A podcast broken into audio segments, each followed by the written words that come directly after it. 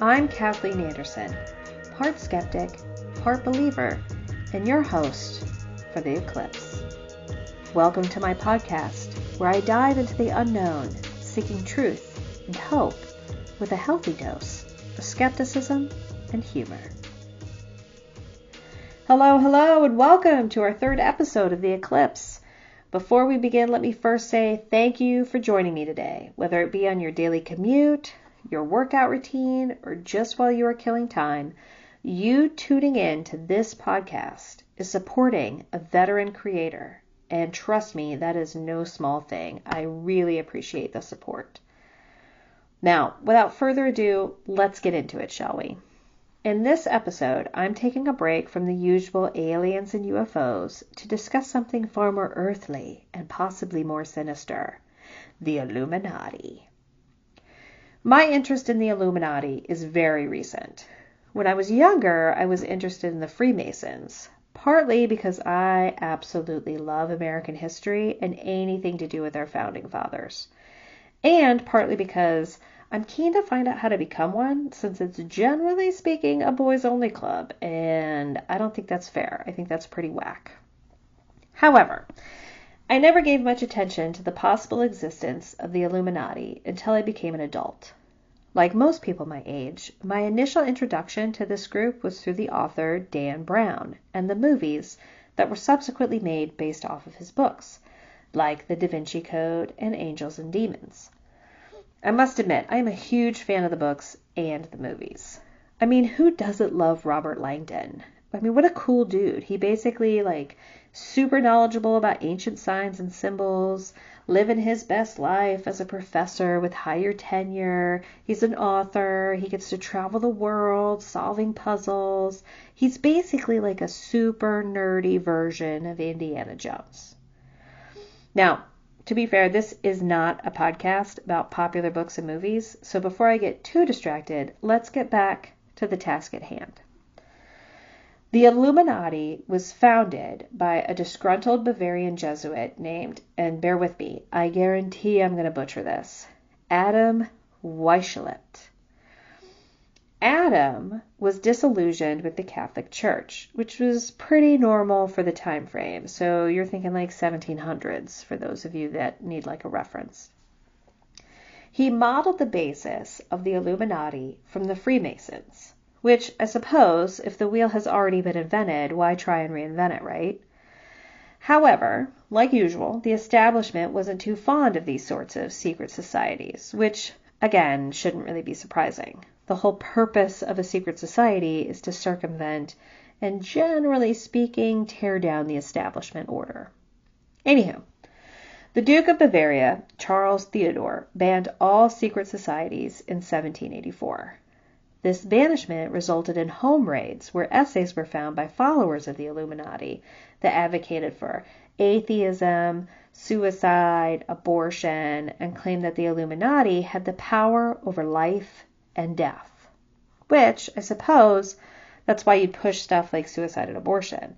Because if you're able to manipulate life and death at will, then there really is no fear from suicide and abortion, I guess. I don't know. That all kind of sounds like witchcraft to me. Anyway, a few years later, over in France, the French priest, again I'm going to screw this up, I'm sure, Augustin Barruel, claimed that the French Revolution had been a product of the secret society, calling it the Illuminization of Freemasonry. For those who might not get why a French priest would link Illuminati to Freemasonry, remember that major figureheads in history and political theory lived in France at the time. Think like Jean Jacques Rousseau, for example. The leap to the United States, you could say, came shortly after the French Revolution, when a smear campaign was launched to try to tarnish public opinion of one of my personal favorite founding fathers, Thomas Jefferson. Due to his belief that Jesus Christ was merely an enlightened prophet and not God literally on this earth, his political opponents attempted to label him a member of the Illuminati in a failed attempt to kill his political career.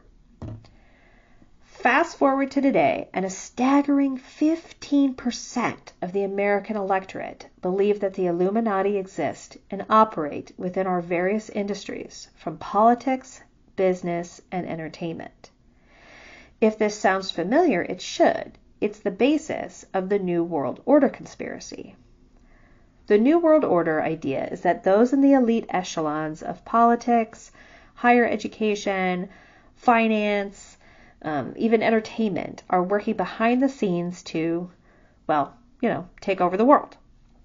Like literally take over, as in no more nations, just one big, you know, New World Order. It's kind of in the name, right? There are even claims that the beloved artist formerly known as Prince, who I was lucky enough to see play live for free while I was in the military, it was amazing. Anyway, the beloved artist formerly known as Prince was murdered by the Illuminati. Plus, there is the argument that Beyonce is Illuminati. So, is the Illuminati real and is it trying to take over the entire world? Let's see, my take on this.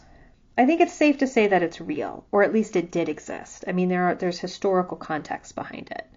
There's documentation. This isn't this isn't something that never existed um, in the you know in humanity, right? There are legitimate historical references to this secret society, which, to be fair, secret societies are pretty terrible at being secret societies.